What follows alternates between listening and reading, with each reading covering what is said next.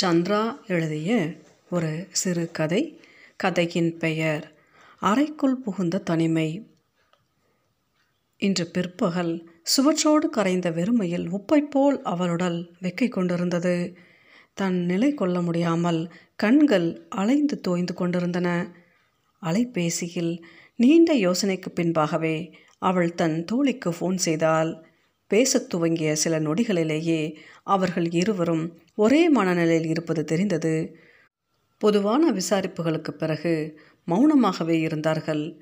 இருவரின் மனதிலும் வெறுமையின் மிக நீண்டதொரு வரைபடம் எங்கேயாவது வெளியில் செல்லலாமா? என்று கேட்டாள் அவள். வேலை விஷயமா? இன்னைக்கு ஒருத்தர் பார்க்குறேன்னு சொல்லியிருக்கேன். அஞ்சு மணிக்கு பஸ் ஸ்டாப்பில் நிற்கிறேன் வந்து கூட்டிகிட்டு போ. உன்னை பார்த்துட்டு அப்படியே அவரை பார்க்க போகிறேன் என்றாள் தோழி. பஸ் ஸ்டாப்பில் நின்று கொண்டிருந்த தோழியை தன் ஸ்கூட்டியில் ஏற்றிக்கொண்டு புறப்பட்டாள். கிளைமேட் அழகாக இருக்குல்ல? ஆமா என்று அவளுக்கு பதில் சொல்கையில் இருவரின் மனமும் லேசாக மகிழ்ந்தது. பாலத்தில் ஏறும்போது ஏதோ காற்றில் பறப்பதாக நினைத்து கைகளை விரித்து கொள்ள நினைத்தாள். தீசலப்பிய காற்று வேகமாக தீண்டி செல்லவும் சில நொடி முகத்தை இடது பக்கமாக திரும்பி மீண்டும் சாலையை பார்த்தாள். தோழி மெதுவாக அவள் தோலை தொட்டு இந்த பாலத்தில் இப்படி உன்னோட வர்றது என்னமோ மனதிற்கு மிகப்பெரிய சுதந்திர உணர்வையும் நம்பிக்கையும் கொடுக்குது என்றால் தோழியுடைய வார்த்தைகள் அவளை உற்சாகப்படுத்தியது. அருகருகே அவளை நெருங்கி சென்று கொண்டிருந்த வாகனங்கள் அவளுக்கு எரிச்சலை ஏற்படுத்தவில்லை. அப்படி வாகனங்களுக்கிடையே செல்வது அவளுக்கு ஆனந்தமாகவே இருந்தது. இப்படி ஒரு பயணம் எப்பொழுது வேண்டுமானாலும் அவளுக்கு சாத்தியமாகலாம். ஆனால் ஏனோ அப்படி செய்யாமல் அறைக்குள் உறைந்து கிடக்கவே விரும்புகிறாள். மனம் நெருக்கடியில் தவிப்பதை விரும்புகிறாள் போல. மரண அவஸ்தையை விட கொடுமையான தனிமையின் கணங்களை அதே வாதையோடு அனுபவிக்கிறாள். முரண்டு ஓடும் மனம் நிற்கதியற்று ஒரு புள்ளியில் வந்து நிற்கும் பொழுது கண்கள் பஞ்சடைத்து மனம் சக்கையைப் போல் அறையில் மூளையில் கிடக்கும். யாருடனும் பகிர்ந்து கொள்ளப்படாத நெருக்கத்தை அன்பை வாஞ்சையோடு தடவி மீண்டும் அறையின் மூலையில் எரிந்து விடுகிறாள். திருப்திப்படுத்த முடியாத வாழ்வை விட்டகழ்வதும் முடியாதென உணரும் பொழுதில் யாரிடமாவது பேச துணிவாள் அப்படித்தான் அன்று தோழியை அழைத்தாள். பின்புதான் தெரிந்தது அவளும் இதே மனநிலையில் இருப்பது. எங்கு செல்வது? என்று தோழியிடம் கேட்டாள். அவள் பதில் சொல்லாது காற்றை நுகர்ந்து கொண்டிருந்தாள். தோழி தன்னோடு பயணப்பட விருப்பமில்லாமல் இருக்கிறாளோ? என்று சந்தேகம் வர யாரையோ பார்க்கணும்னு சொன்னியே எங்கன்னு சொல்லு. அங்கே உன்னை இறக்கி விட்டுடுறேன் என்றாள். நீ எங்கே போகிற என்று கேட்டாள் தோழி. பதில் சொல்லாது கொஞ்ச நேரம் யோசித்தவள். உன்னை இறக்கி விட்டுட்டு அப்படியே பீச்சுக்கு போகிறேன் என்றாள். தோழி உடனே நானும் வரேன் அந்த ஆளை கொஞ்சம் லேட்டாக பார்த்துக்கிறேன் என்றாள். இருவரும் கடற்கரை ரோட்டை அடைந்தார்கள். இந்த பக்கம் வந்து ரொம்ப வருஷமாச்சு என்ற தோழி. நான் இப்போ சந்தோஷமாக இருக்கேன் என்றால் அவள் எந்த கேள்வியும் கேட்காமல் சிரிக்க இந்த சூழல் நல்லா இருக்குது இந்த ரோடு இவ்வளவு அழகாக இருக்கும்னு நினைக்கல என்றால் வண்டியை நிறுத்திவிட்டு காந்தி சிலைக்கு அருகே போய் உட்கார்ந்து கொண்டார்கள். ஏதோ வேறு தேசத்தில் இருப்பதை போன்று இருவருக்கும் ஒருவித உணர்வு. புறவெளியின் இயக்கத்தில் இருந்த யாரும் அவர்கள் மனதில் பதியவில்லை. அவர்களை தவிர மற்றவர்கள் பேசியதெல்லாம் காற்றில் கரைந்து கொண்டிருந்தது. தோழி அவளை புகைப்படம் எடுக்க விரும்பினால் அவள் விருப்பத்துடன் எய்ந்து கொடுத்தாள். தான் அழகாக இருக்கும்படியான போஸ்களை மிக கவனத்துடன் செய்தால் அவளின் அந்த கவனமும் ஒத்துழைப்பும் தோழியை உற்சாகப்படுத்தியது. பத்துக்கும் மேற்பட்ட புகைப்படங்களை எடுத்தால் போதும் என்று சொல்லி அந்த இடத்தை விட்டு எழுந்து தோழியை காந்தி சிலைக்கு கீழே திண்டில் உட்கார சொன்னாள். அவள் நீண்ட காலமாய் பாதுகாக்கப்படும் ஓவியத்தைப் போல கண்ணில் மட்டும் உயிர்ப்பை தேக்கி அசையாது அமர்ந்தாள். அவளை மேலும் நான்கு புகைப்படங்கள் எடுத்துவிட்டு வெளிச்சம் போதவில்லை என்றால் இருவரும் பேசியபடியே அங்கிருக்கும் கடைக்கு சென்றனர். தோழியின் இடது கையை பற்றிய பொழுது அவளின் கை குளிர்ந்து போயிருந்தது. சுற்றி இருந்தவங்க எல்லாம் ஃபோட்டோ எடுக்கிறதே பார்த்துக்கிட்டு இருந்தாங்க. அதான் போதும்னு சொல்லிட்டேன். அதுவும் இல்லாமல் லைட் வேற இல்லை என்றால் தோழி எடுத்த புகைப்படங்களை பார்த்தால் அவள் விரும்பிய அழகில் இருந்தது. திருப்திப்பட்டு கொண்டால் ஏதோ நிம்மதி இருந்தது அதில். வாழ்க்கையோட போதாமையே திருப்தி இல்லாமல் இருக்கிறது தான். நாம் எதையாவது செஞ்சு அதை போக்கிடணும். இல்லைனா நாம் எப்பவும் துன்பப்பட்டுக்கிட்டு தான் இருக்கணும். புகைப்படங்களை பார்த்து கொண்டு வந்த அவள் தோழியின் பேச்சை கேட்கும் பொருட்டு அதை மூடி வைத்தாள். ஏனோ அவள் அதற்கு மேல் அந்த பேச்சை தொடர விரும்பாமல் அந்த கடைக்கு செல்வதை மட்டும் கவனமாக செய்தாள். இருவரும் மிக முக்கியமான ஒன்றை அடைவதைப் போன்று அந்த கடையை சென்றடைந்தார்கள். கடல் பற்றியோ கடலுக்கு அருகே செல்வது பற்றியோ இருவரும் பேசிக்கொள்ளவில்லை. கடலை சுற்றிய காட்சிகள் வெறும் காட்சிகளாகவே இருந்தது. அதை பற்றிய எந்த அவதானிப்பும் அவர்கள் மனதில் இல்லை. வெறும் மனிதர்கள் கடைகள் கடல் அடங்கிய இடமாக மட்டுமே அந்த இடத்தை உணர்ந்தார்கள். இருவரும் அந்த கடைக்கு முன்னால் போடப்பட்டிருந்த சேரில் அமர்ந்தார்கள். அவள் சன்னாவும் தோழி சீஸ் பிரெட்டும் ஆர்டர் செய்தார்கள். அவர்கள் மனதிற்குள் கிடந்த கசப்புகள் அந்த நேரத்தில் எழவே இல்லை. வேலை வாழ்வின் இருப்பு சினிமா இலக்கியம் நண்பர்கள் என்று எதை எதையோ பேசினார்கள். எந்த பேச்சிலும் ஆழ்ந்த பொருள் இல்லை. அப்படி இல்லாமல் இருக்குமாறு இருவரும் கவனமாக பார்த்து கொண்டார்கள். ஒரு விஷயத்தின் ஆழமே அவர்கள் இருவரையும் பாதிப்பதாக இருந்தது. அதை உணர்ந்து மேலோட்டமாகவே பேசினார்கள். அங்கே இருப்பதற்கான தேவை தீர்ந்ததும் ஒரே நேரத்தில் இருவரும் கிளம்பலாமா? என்றார்கள். அவள் தான் பார்க்க வேண்டிய நபரை காந்தி சிலைக்கு வர சொல்லி அங்கே வந்ததும் ஃபோன் செய்ய சொன்னாள். அவர் அலுவலகம் கடற்கரைக்கு பக்கத்திலேயே இருந்ததால் பத்து நிமிடத்தில் வருவதாக சொன்னார். அவர் வரும் வரையில் வாகனம் நிறுத்தும் இடத்தில் நின்று பேசிக்கொண்டிருந்தார்கள் விடைபெறும் தருணத்திலும் முக்கியமான எதையும் அவர்கள் இருவரும் பேசிவிடவில்லை. அடுத்த பத்து நிமிடத்தில் அந்த நபர் ஃபோன் செய்ய தோழி இதோ பக்கத்தில் இருக்கிறேன் வந்துவிட்டேன் என்றாள். அவரை பார்த்துட்டு போறியா? என்றாள் அவளிடம். அவள் இல்லை நான் பார்க்கல என்று சொல்லிவிட்டு தோழியை அனுப்பி வைத்தாள். தோழி அந்த இடத்திலிருந்து செல்வதை பார்க்க தோன்றவில்லை. கைப்பையில் இருந்த ஃபோனை எடுத்து அதில் வயரை பொருத்தி பாடலை ஓடவிட்டு காதில் வைத்து வாகனங்கள் இருக்கும் இடத்தை பார்த்தாள். இருபத்தி மூன்று வயது மதிக்கத்தக்க ஒரு இளைஞன் அவளையே பார்த்து கொண்டிருந்தான். இப்பெரு நகரத்தில் இப்படியான பார்வைகளை எதிர்நோக்குதல் ஒன்றும் புதிதான விஷயமில்லை. அதிலும் இவன் முகத்தில் தீர்க்க முடியாத ஒரு வெக்கையப்பி கிடந்தது. தயக்கமின்றி இவள் உடலில் பார்வையை அலைய விட்டவன் இவள் நெருங்கி வருகையில் வண்டியிலிருந்து இறங்கி கொண்டான். அவளுக்கு உண்மையாகவே சிரிப்பு வந்தது. எப்படியும் அவன் அவளை விட நான்கைந்து வயது குறைந்தவனாக இருப்பான். அவள் அவனை கவனித்தபடியே அவள் வண்டி இருக்கும் இடத்திற்கு சென்றாள். அவன் வண்டி இருந்த இடத்திலிருந்து ஒரு இருபது முப்பது வண்டி தாண்டியே அவள் வண்டி இருந்தது. இப்போது அவன் ஸ்டாண்ட் எடுத்து வண்டியில் உட்கார்ந்தான். அவளால் சிரிப்பை அடக்க முடியவில்லை. ஒரே சமயத்தில் தன் உடல் முழுக்கவிருக்கும் வெறுமையும் அவன் உடலில் தெரியும் பதட்டமும் ஏதோ ஒரு வகையில் ஒரே புள்ளியில் மோதி செல்வதாய் இருந்தது. அவன் தன்னை பின்தொடரப் போகிறான் என்பதை உடனே யூகித்து கொண்டாள். அவளுக்கு லேசான உற்சாகம் எழுந்தது. அவனால் அவள் வயதை கண்டுபிடிக்க தெரியவில்லையா? இல்லை அவள் அணிந்திருக்கும் ஆடை அவனை அப்படி நினைத்திருக்க செய்திருக்கலாம் அல்லது அவனுக்கு வயது ஒரு தடையாக இல்லாமல் இருந்திருக்கலாம். அவள் சிக்னலுக்காக காத்திருந்தால் அவன் இவள் வண்டியை எடுப்பதற்காக காத்திருந்தான். அவனை கண்டு கொள்ளாமல் சிக்னல் விழுந்ததும் வண்டியை வேகமாக ஓட்டிப்போனாள் அவன் அவளுக்கு இணையாகவே வண்டியை ஓட்டி கொண்டு வந்தான். ஹெட்ஃபோன் வழியாக கேட்டுக்கொண்டிருந்த பாடல் அவளை உற்சாகமூட்டியது. விரைந்து வண்டியை ஓட்டினான். அவனுக்கு தெரியாமல் அவனை கவனித்தபடி வந்தாள். அவன் இவளை தொடர்வதை நிச்சயமாக அவளை தவிர்த்து இன்னும் சிலரும் கவனித்திருக்கக்கூடும் தனது யவனத்தின் மீது பெருமிதம் கொள்ள முடிந்தது. அவளால் நிச்சயமாக அவனுக்கு சில வார்த்தைகளை பரிசீலிக்க வேண்டும் என சிரித்து கொண்டாள். அவள் திரும்பி பார்க்காமல் எந்த செய்கையும் செய்யாத போதும் அவன் விடுவதாக இல்லை. பின்னால் வந்து கொண்டே இருந்தான்.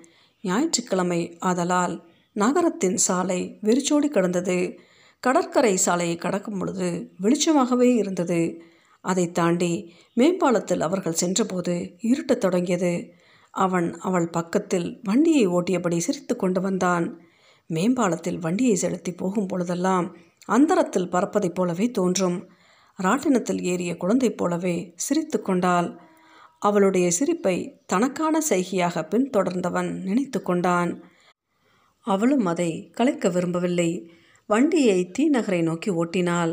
ஒரு டீக்கடையை பார்த்து வண்டியை நிறுத்தினாள். ஜிஎன் செட்டி சாலையில் மரத்துக்கு கீழே பிளாட்ஃபாரத்தில் அந்த டீக்கடை இருந்தது. அங்கே போடப்பட்டிருக்கும் பிளாஸ்டிக் சேரில் தனியாக அமர்ந்து கண்ணாடி டம்ளரில் டீ குடிக்க அவளுக்கு பிடிக்கும். தெருவோர டீ கடைக்கு அவள் போவதை நினைத்து ஆச்சரியமாகி அவனும் வண்டியை நிறுத்தி அவள் பக்கத்தில் வந்து நீங்கள் கவிதா ஃப்ரெண்டு தானே? கல்யாணத்தில் பார்த்தோமே ஞாபகம் இல்லையா? என்றான். அவளால் இப்போது சிரிக்க முடியவில்லை. அவன் கண்களை ஊடுருவி பார்த்தால் விழி நரம்புகளெங்கும் காமத்தின் மெல்லிய சுவடுகள் வரியோடி கொண்டிருந்தன. அவன் சொற்கள் அவளுக்கு அபத்தமாகப்பட்டது. அவன் உடல் கொதித்து வெடித்துவிட தயாராயிருப்பதை முகத்தின் வெக்கை உணர்த்தியது. நீங்கள் நேரடியாகவே நான் யாருன்னு கேட்கலாம்.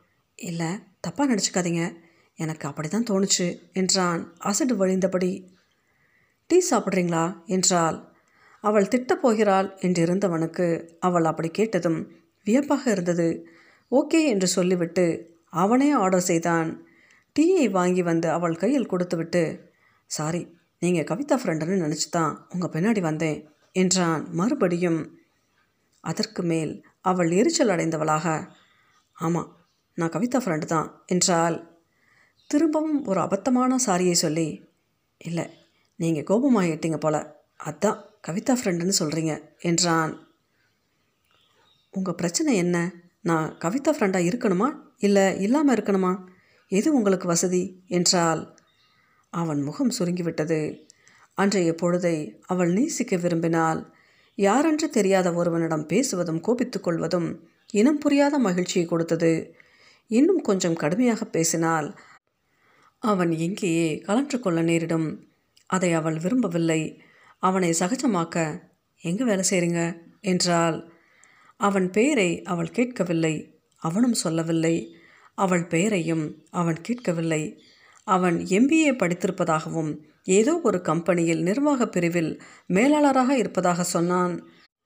அவன் கழுத்தில் குறுக்காக ஒரு பையை போட்டிருந்தான். அதற்குள் லேப்டாப் இருக்கலாம். அவனுடைய அதிகாரித்தனமான ஆடை பையை குறுக்காக போட்டிருந்த விதம் எதுவும் ரசனைக்குரியதாக இல்லை. எந்தவித ஈர்ப்பும் அவளுக்கு அவனிடமில்லை. அவன் பின்தொடர்ந்து வருவதும் அவள் அத்தகைய சூழலில் இருப்பது மட்டுமே முக்கியமானதாக இருந்தது. டீக்கான காசை அவள் கொடுக்க அதை மறுத்து அவனே கொடுத்து விட்டு வந்தான். அவர்கள் இருவரும் காதலர்கள் அல்லது தெரிந்தவர்கள் என்று கடைக்காரன் நினைத்திருப்பான். அவன் எவ்வித ஆச்சரிய பார்வையும் இன்றி காசை வாங்கி கொண்டான். அடுத்து என்ன செய்யலாம் என்ற யோசனை அவளிடம் இல்லை. வண்டியில் ஏறி அமர்ந்தாள். அவள் கை சாவிக்கு போகும்போது வாங்களே ரெஸ்டாரண்ட் போய் சாப்பிட்டு போகலாம். மீண்டும் அவளுக்கு சிரிப்புத்தான் வந்தது. செய்வது சரியா தவறா என்ற யோசனை எல்லாம் இல்லை. ஏதோ ஒரு நிம்பு சக்தி உந்தித்தள்ள சரி என்றால் அந்த சூழ்நிலையில் உணர்ச்சி புலம்பாக இருந்தால் இத்தகைய செயல்கள் தனிமையை காலுக்கடியில் போட்டு மிதிப்பதாக நினைத்த அவள் மனதில் அதே சமயத்தில் தனிமையின் கூட்டை இன்னும் அகலப்படுத்தி கொண்டிருப்பதாகவும் தோன்றியது. அவள் ஒரே நேரத்தில் இரண்டு எதிரெதிர் உணர்ச்சி நிலைக்குள்ளிருந்தால் எல்லா நினைவுகளையும் ஆயுதமின்றி கொலை செய்ய தனிமையால் மட்டும்தான் எப்பொழுதும் இயல்கிறது. தன்னை தொடர்ந்து வரும் அந்த இளைஞன் யாராக இருப்பான்? எல்லா ஞாயிறுகளிலும் இது மாதிரி புது புது கவிதாவின் தோழிகளையோ அல்லது கவிதாக்களையோ பின்தொடர்பவனாக அவர்களோடு சல்லாபித்து அந்த தினங்களின் இரவுகளுக்கு மட்டும் அவர்களின் உடல் மீதான உரிமை கொண்டாடுகிறவனாக இருக்கலாம். இன்னும் திருமணம் ஆகியிருக்க வாய்ப்பில்லை என கொஞ்சம் முளைக்க துவங்கியிருந்த மீசையும் தாடியும் சொல்லிக் கொண்டிருந்தன. முதலில் ரெஸ்டாரண்ட் போகலாமா? என்று கேட்டவன் பின்னர் பீட்சா கார்னர் போகலாமா? என்றான். எந்த யோசனையுமின்றி சரி என்றால் அவன் வண்டியை ஓட்டிக்கொண்டு முன்னால் போக இவள் அவன் பின்னாலேயே வண்டியை ஓட்டிக்கொண்டு போனாள். பீட்சா கார்னரில் ஒரு மூலையில் போய் அமர்ந்து கொண்டார்கள். அவளுக்கு என்ன வேண்டும்? என்று கேட்டான். குளிர்பானம் மட்டும் போதும் என்றால் அவனுக்கு ஒரு பீட்சா சொல்லிக்கொண்டான் அப்புறம் என்ன படிக்கிறீங்க? என்று கேட்டான். அவள் அமைதியாக எம்ஏ ஹிஸ்ட்ரி என்றால் பன்னிரெண்டாவதுக்கு மேலே படிக்கவில்லை என்று சொன்னால் கூட அவன் இத்தகைய அதிர்ச்சியை வெளிப்படுத்தி இருக்க மாட்டான் போல. ஒரு எரிச்சலும் அகங்காரமும் கலந்த தோரணையில் ஹிஸ்ட்ரியா இந்த காலத்தில் எம்ஏ ஹிஸ்ட்ரி படிப்பாங்களா? என்றான். அவனை முழுவதுமாக அளக்கும் பாவனையில் உற்று கவனித்தாள். எம்ஏ ஹிஸ்ட்ரி படிச்சுட்டு என்ன வேலை பார்க்க போகிறீங்க இலக்காரமாக பேசிக்கொண்டே போனான். உங்களை பார்த்தா வழக்கமான பெண் மாதிரி தெரியலையே. வழக்கமான பொண்ணுனா? இல்லை சம்திங் டிஃப்ரெண்ட் வழக்கமாக தெரியாத பெண்கிட்ட நீங்கள் கவிதா ஃப்ரெண்டான்னு கேட்டிருந்தா இல்லைன்னு பதில் சொல்லிட்டு கட் பண்ணிட்டு போயிடுவாங்க. You are different I mean you are friendly ஓ அப்படியா? ஃப்ரெண்ட்லியாக இருந்தால் டிஃப்ரெண்ட்னு அர்த்தமா? ஹாஹா. என்னை போலியாக சிரித்தவாறு யூ காட் மீ ராங் நான் அப்படி சொல்ல வரல. சரி விடுங்க. அப்புறம் உங்களை பற்றி சொல்லுங்கள் தெரியாத ஆண் தன்னை பற்றி என்ன நினைக்கிறான் என அறிந்து கொள்வதில் அவளுக்கு ஆர்வம் ஏற்பட்டது. நீங்களே கெஸ் பண்ணி சொல்லுங்களேன் என்னை பற்றி. டிஃப்ரெண்ட்டான பொண்ணுன்னு நீங்கள் கண்டுபிடிச்ச மாதிரியே. ஓ நைஸ் இது நல்லா இருக்கே. சரி உங்கள் வயது இருபத்தி நாலு அல்லது இருபத்தஞ்சு இருக்கும். ம் சரிதானே? கிட்டத்தட்ட. நீங்கள் இவ்வளவு ஈஸியாக ப்ராட் மைண்டடாக இருக்கிறத பார்த்தா நீங்கள் நிறைய புக்ஸ் படிப்பீங்க. சரியா?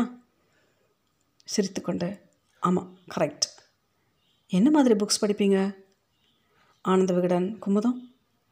ஆஹா பெரிய ஜோக் சொன்னது போல் மறுபடியும் போலியாக சிரித்தான். இல்லை நான் கேட்டது நாவல் போயம் மாதிரி.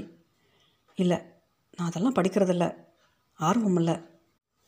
ஓ அதெல்லாம் இல்லாமலேயே யூ ஹாவ் பிரைட் நாலேஜ் என்னை புகழ்ந்தே எப்படியும் மடக்கிவிட வேண்டுமென ஆயத்தமாகியிருப்பான் போல. அவன் பெயரை சொன்னான். ம் நல்ல பெயர். நன்றி. ஒருத்தவங்க பேரை சொன்னால் பதிலுக்கு நாமளும் பேரை சொல்லணும். சிரித்தவாறே கேட்டான். பேர் தெரியலன்னா பேச முடியாதா? எவ்வளோ நேரம் பேர் இல்லாமல் தானே பேசினோம்? நக்கலாக சொன்னால் உங்களுக்கு தெரிந்த கவிதாவின் ஃப்ரெண்டுக்கு என்ன பேரோ? அதுவே என்னோட பேராக இருக்கட்டும். சிரித்தாள். அவன் சில நொடிகள் அந்த இல்லாத கவிதாவையும் அவளின் தோழியையும் நினைத்து கொண்டு சிரித்தான். யூ ஆர் ரைட் ஆமாம் பேசுவதற்கு எதற்கு பெயர்? எதற்குமே எதுக்கு பெயர்? ஆஹா. மறுபடியும் ஜோக் அடித்தது போல் அவனை சிரித்து கொண்டான். அவள் என்ன சொன்னாலும் அதை ஆமோதித்து நெருங்கி வருவதற்கான எல்லா முயற்சிகளையும் செய்து கொண்டிருந்தான். நீங்கள் இப்படி தான் பொண்ணுங்களை பின்தொடர்ந்து பிக்கப் பண்ணுவீங்களா? இதுக்கு முன்னே எவ்வளோ பேரை இப்படி பிக்கப் பண்ணியிருப்பீங்க? ஒரு இருபது? சிரித்தவாறே கேட்டால் கோபம் அடைந்தவனாக ஏன் இப்படி கேட்குறீங்க நான் நீங்கள் நினைக்கிற மாதிரி தப்பானான் இல்லை. நிஜமாக கவிதா ஃப்ரெண்டுன்னு நினச்சி தான் வந்து பேசினேன். முகம் சுருங்கி சொன்னான். அப்பாவியாய் நல்லவனைப் போல் காட்டிக்கொள்ள முனைப்பு காட்டினான். அந்த மாதிரி பசங்கள்லாம் தப்பானவங்கன்னு நான் சொல்லலையே. அவன் போலித்தனத்தில் கல்லறிந்ததை நினைத்து சிரித்தால் அவன் இன்னும் சமாதானமாகவில்லை. முகத்தை திருப்பிக் கொண்டிருந்தான். ஐயோ கோச்சுக்காதீங்க. சும்மா கிண்டலுக்கு தான் சொன்னேன். அப்படியே இருந்தாலும் ஒரு பெண்ணை ஆண் தொடர்வது இயல்பு தானே இதுக்கு எதுக்கு டென்ஷன் ஆகுறீங்க? ரிலாக்ஸ் ஆனவனாய் புன்னகைத்து கொண்டான். ரொம்ப ஃப்ராங்காக பேசுகிறீங்க ஐ லைக் யூ உள்ளுக்குள் நகைத்து கொண்டு இதுக்கு நான் என்ன பதில் சொல்லணும்? மீ டூ லைக் யூனா சிரித்தவாறு கேட்டால் பெரிய ஜோக்குக்கான அதே சிரிப்புடன் பிடிச்சிருந்தா சொல்லுங்கள் இதுக்கு முன்னே உங்ககிட்ட யாராவது லைக் யூன்னு சொல்லியிருக்காங்களா அவன் அப்படிலாம் இல்லையே என்று இழுத்து விட்டு சில சமயம் கூட ஒர்க் பண்ணுற பொண்ணுங்க கலாய்க்கிறதுக்காக அப்படி சொல்கிறதுண்டு ஏன்? அவன் முகத்தில் சலனம் இல்லை தன்னை பற்றி அதிகமாக அவளிடம் சொல்கிறோமோ என அவன் நினைத்திருக்கலாம். இல்லை நீங்கள் சொன்ன விதத்திலிருந்து நிறைய சொல்லி பழக்கப்பட்ட மாதிரி இருந்துச்சு. அவள் சிரித்து கொண்டால் அவன் அமைதியாக இருந்தான். அவனோடு பேசுவது அந்த நொடியிலேயே போரடித்து விட்டது அவளுக்கு. அங்கிருப்பது ஒருவித ஆசூய உணர்வை அவளுக்கு ஏற்படுத்தியது. உடனே அங்கிருந்து கிளம்ப விரும்பினால் தொடர்பை அடர்த்து கொள்ளும் விதமாக நீங்கள் மட்டும் இல்லைங்க எனக்கு எல்லா ஆண்களையும் பிடிக்கும் இதை சொல்லும் பொழுது அவன் கண்கள் இவளையே பார்த்து கொண்டிருந்தன. புரியலை? எல்லா ஆண்களையும்னா அப்பா அண்ணன் தம்பி அவன் அப்படி கேட்டது அவளுக்கு மிக அசிங்கமாகப்பட்டது. இல்லை இது வேற. நான் என்ன வேலை செய்கிறேன்னு தெரியுமா? சொன்னால் தானே தெரியும். புதிரை அறியும் ஆர்வத்துடன் கேட்டான். குழப்பத்துடன் அவனை பேச்சற்று போகும் விதமாக நான் உண்மை சொல்லட்டுமா? என்றால் அவன் வியப்போடு பார்க்க நான் படிக்கலை ப்ராஸ்டியூஷன் பண்ணுறேன் என்றால் தெரியாத பெண்ணோடு டேட்டிங்கை அனுபவித்து கொண்டிருந்த அவனுடைய சந்தோஷத்தில் மண் விழுந்தது. இதுவரையில் அவளை பின்தொடர்ந்து வந்த விதம் அவள் திட்டிவிடுவாளோ? என்று பயந்து பயந்து பேசியதை நினைத்து அவனுக்கு வெட்கமாக இருந்தது. அவன் கண்கள் சிவந்து கோபம் கொப்பளித்தது. நானும் ஒரு ப்ராஸ்டியூட்டை தேடிக்கிட்டு தான் இருந்தேன் என்று அகங்காரமாக பேச்சை தொடர்ந்தவன் முன்னாடியே சொல்லியிருக்கலாம்ல இவ்வளோ அலைச்சல் உன்னை போய் தப்பாக நினச்சி ச்சே அவன் தன்னுடைய செய்கைகளை நினைத்து வருத்தப்பட்டான். இப்போது அவன் அவளை உரிமையில் பேசிக்கொண்டிருந்தான் அதற்கு மேல் அவளிடம் பேச எதுவுமில்லை என்று முடிவு செய்து சரி எவ்வளவு? என்றான் எடுத்த எடுப்பில். அவள் இரண்டாயிரம் என்றால் உண்மையில் அவளுக்கு தான் எவ்வளவு விலை போவோம் என்று தெரியவில்லை. ரெண்டாயிரமா என்று அவன் இழுக்க அவள் அதிகமாக சொல்லிவிட்டோமோ? என்று யோசித்து கொண்டிருக்கும் போதே சரி போலாம் என்றான். உள்ளுக்குள் உலர்ந்து வயிற்றை புரட்டி கொண்டு வந்தது அவளுக்கு. வாயில் கசப்பை உணர்ந்தால் கொஞ்ச நேரம் முன்பு வரை வெறுமையை உணர்ந்த அவள் இப்போது பெரும் ஆபத்தான சூழலுக்குள் இருப்பதைப் போன்ற பய உணர்வும் அதே சமயத்தில் தன் உடல் மீதான அருவருப்பையும் உணர்ந்தால் விழுங்க காத்திருக்கும் காண்டாமிருகத்தைப் போல எதிரில் இருந்தவன் தோன்றினான். அவன் முகத்தில் முன்பிருந்த லேசான பய உணர்வு நீங்கி அதிகாரமும் இனம் புரியாத வன்மமும் தெரிந்தது அவளுக்கு. அந்த நொடியில் அவனை கொலை செய்ய தோன்றியது. வா கிளம்பலாமா? என்று கேவலமான துணியில் கேட்டவன் அந்த நொடியிலிருந்து அவளை முழுவதும் தீர்மானிக்கும் அதிகாரத்தை எடுத்துக்கொண்டான் எங்க? உன் இடத்துக்கா? ஏன் இடத்துக்கா? என்றான். அவள் அவனை பேசாமல் பார்த்து கொண்டிருக்க என்ன முடிக்கிற? ரெண்டாயிரம்? ஓகே கொடுத்துட்றேன் என்று எழுந்து முடிஞ்சதும் பணத்தை கொடுக்குறேன் வா என்றான். விட்டால் அவளை தரதரவென்று பிடித்து இழுத்து சென்று விடுவான் போல. எங்கே வச்சுக்கலாம்? என்றான். மறுபடியும் அவள் முகத்தில் எந்த உணர்ச்சியும் காட்டாமல் என் இடத்துக்கே போகலாம் என்றாள். உன் இடம் சேஃபாக இருக்குமா? என்று கேட்டான். வீட்டில் யாருமே இல்லை. ஃபேமிலி எல்லாம் ஊருக்கு போயிட்டாங்க. ஃபேமிலியா சும்மா பணம் அதிகமாக வாங்குறதுக்காக ஃபேமிலின்னு சொல்லக்கூடாது. ரெண்டாயிரத்துக்கு மேலே தரமாட்டேன் என்றான். பாலியல் தொழிலாளியின் தொழில் சூட்சுமத்தை கண்டு உணர்ந்தவன் போல பேசினான். அவள் கண்களில் காட்டிய வெறுப்பை உதாசீனம் செய்தான். ஏளனத்தோடு அவன் உடலை அறுத்து கொண்டிருக்கும் அவள் பார்வையை ஒரு பொருட்டாக கூட அவன் மதிக்கவில்லை. அடிமையை இழுத்து செல்லும் வீரனைப் போல உடல் நிமிர்த்தி கிளம்பலாம் என்று கண்சாடை செய்தான். அவள் சரியென்று ஆமோதித்து விட்டாள். ஆனால் தரை இர் சுற்றியது. ஒரு நொடி உலகம் முழு இருளாகி தெரிந்தது. கசப்பில் ஊறும் நச்சு பாம்பினைப் போல் அவள் நெளிந்து கொண்டிருந்தாள். தீண்டும் கரங்களை விழுங்க காத்திருக்கும் கொடிய விலங்கினை அவன் அதிகாரத்தின் சாட்டையை காட்டி அழைத்தான். என் பின்னாடியே வாங்க என்று வண்டியை எடுக்க கிளம்பினான். ஏரியா எங்க? அவன் கேட்க கோடம்பாக்கம் என்றால் அவன் பின்னாடியே போனான். அந்த ஞாயிற்றுக்கிழமையிலும் தீநகர் சாலை பரபரப்பாக நெரிசலோடு இருந்தது. அவன் அவள் பின்னாடியே வந்து கொண்டிருந்தான். முன்பு அவனிடம் இருந்த குறுகுறுப்பு மறைந்து வேட்கை வெளிப்படையாக தெரிந்தது. எல்லாவற்றையும் விட அவன் அதிகார தோரணைத்தான் அவளை தொந்தரவு செய்தது. கோடம்பாக்கத்தில் ஒரு அடுக்குமாடி குடியிருப்புக்குள் அவள் செல்ல அவனும் வந்தான். அவள் வண்டிக்கு பக்கத்திலேயே அவனும் வண்டியை நிறுத்தினான்.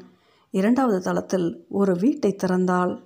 அவள் வீட்டுக்கு எதிரே இருந்த வீடு பூட்டி கிடந்தது. இரண்டு படுக்கை அறையை கொண்டிருந்தது. ஏதோ சினிமா படத்தில் காண்பிப்பதைப் போல அந்த வீட்டில் இன்னும் வேறு பெண்கள் இருப்பார்கள் என்று நினைத்தான். யாரும் இல்லாததைக் கண்டு உன் கூட வேறு பெண்கள் இல்லையா? என்றான்.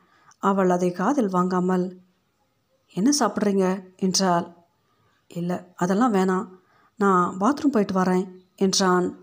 அறைக்குள் இருந்த அட்டாச்டு பாத்ரூமை காட்டினால் அவன் தன்னுடைய பேக் ஃபோன் எல்லாவற்றையும் ஹாலில் வைத்துவிட்டு பாத்ரூம் போனான். அவன் திரும்பி வந்து பார்க்கும்போது அரைக்கதவு கதவு சாத்தியிருந்தது. அவன் கதவை திறக்க அது வெளிப்பக்கமாக சாத்தியிருப்பதை உணர்ந்து பயம் கொள்ளத் தொடங்கினான். கதவை லேசாக தட்டினான். கதவு திறப்பதாக இல்லை. கொஞ்சம் கொஞ்சமாக அவன் பயம் அதிகரிக்க மிரண்டு போய் பலமாக கதவை தட்டினான். அவள் ஹாலில் அமர்ந்து காஃபி குடித்து கொண்டிருந்தாள். கதவு தட்டப்படுவதை அவள் பொருட்படுத்தவில்லை. டிவியின் சத்தத்தை அதிகரித்தால் அவன் கதவுக்கு கீழே உட்கார்ந்தான். அந்த அறையை நோட்டமிட்டான். வெறும் புத்தகங்களாக நிரம்பி கிடந்தது. அதில் ஒன்றை கூட அவன் அறிந்திருக்கவில்லை. அந்த புத்தகங்களை பார்க்கும் பொழுது அவனின் பயம் இன்னும் அதிகரித்தது. கிறுக்கப்பட்ட பல காகிதங்கள் மெத்தையின் மேல் கிடந்தன. அவள் பைத்தியமாக இருப்பாள் என்று உடனே முடிவுக்கு வந்தான். அவளை சமாதானப்படுத்தி அங்கிருந்து கிளம்புவது பற்றி யோசிக்க ஆரம்பித்தான். கதவை தட்டி சாருங்க நான் உங்களை தப்பாக நினச்சிட்டேன். என்னை திறந்து விடுங்க நான் போயிடுறேன் என்றான். அவள் பதில் எதுவும் சொல்லாமல் இருந்ததால் மறுபடியும் கதவை தட்டி நானாங்க உங்களை கேட்டேன். நீங்களா தானே ப்ராஸ்டியூஷன் பண்ணுறேன்னு சொன்னீங்க? பெண்களை ஒரே மாதிரியாக பார்க்கும் அவன் பார்வையை நொந்து கொண்டான். நேரம் ஆக ஆக கதறத் தொடங்கினான். அவள் எதற்கும் வளைந்து கொடுப்பதாக இல்லை. டாம் அண்ட் ஜெரி பார்த்து கொண்டிருந்தாள் அவன் கதவை தட்டி தட்டி சோர்ந்து போய் பயத்தில் நடுங்கிக் கொண்டிருந்தான். சிறிது நேரத்தில் கோபம் வந்தவனாக கதவை உடைக்கும் விதமாக பலமாக தட்டினான். அவள் டிவியின் சத்தத்தை குறைத்துவிட்டு அவனிடம் பேசினாள். நீ அமைதியாக இல்லைனா? திருட வந்த உள்ள உள்ளே பூட்டி வச்சிருக்கேன்னு சொல்லி போலீஸை கூப்பிட்டுடுவேன் என்றதும் அவன் அழவே ஆரம்பித்து விட்டான். மறுபடியும் அவள் டிவியின் சத்தத்தை அதிகமாக வைத்துவிட்டு ஹாலிலேயே படுத்து உறங்கிவிட்டாள். அவன் அவளை கதவை திறக்க வைப்பதற்காக ஏதேதோ பேசியும் கெஞ்சியும் கதவை தட்டியும் கடைசியில் சோர்ந்து போனான். பயத்தில் நடுங்கி குமைந்து கொண்டிருந்தவனுக்கு பித்து பிடித்ததைப் போல் இருந்தது நன்றாக தூங்கிக் கொண்டிருந்த அவள் விடிந்ததும் பல்லை விளக்கி காஃபி போட்டு சாப்பிட்டுவிட்டு அவன் அறைக்கு அருகே வந்தாள். அவன் காய்ச்சலில் முனகிக் கொண்டிருந்தவனைப் போல பேசிக்கொண்டிருந்தான் பேச்சுக்கு நடுவே கதவை தட்டியபடியே இருந்தான். அவள் மனம் லேசாக இருந்தது. வெளிக்கதவை திறந்துவிட்டு அவன் அரைக்கதவை திறந்தால் கிட்டத்தட்ட பைத்தியம் பிடித்தவனைப் போல சுருங்கி போய் கண்கள் பள்ளமாகி காட்சியளித்தான். நேற்று அவனிடம் இருந்த போலித்தனம் அதிகாரம் ஏமாற்று எல்லாம் மறைந்து பயம் மட்டுமே இருந்தது. அவள் ஹாலில் இருந்த சோஃபாவுக்கு கீழே அமர்ந்தாள். அவன் பயத்தோடு வெளியே வந்தான். அவள் முகத்தை கூட பார்க்காமல் அங்கே டீப்பாயில் இருந்த தன்னுடைய பை ஃபோனை நடுக்கத்தோடு எடுத்தான். அவனுடைய நரம்புகள் வலுவிழந்து கை கால் உதறத் தொடங்கியது. அங்கே ஒருத்தன் இருக்கிறான் என்பதை அவள் கண்டு கொண்டதாக தெரியவில்லை. அன்றைய நாளிதழை சுவாரஸ்யத்தோடு படித்து கொண்டிருந்தாள். அவன் அறையில் அடைக்கப்பட்ட நாய்க்குட்டி போல ஒரு நொடி கூட தாமதிக்காமல் வெளியே ஓடத் தொடங்கினான்.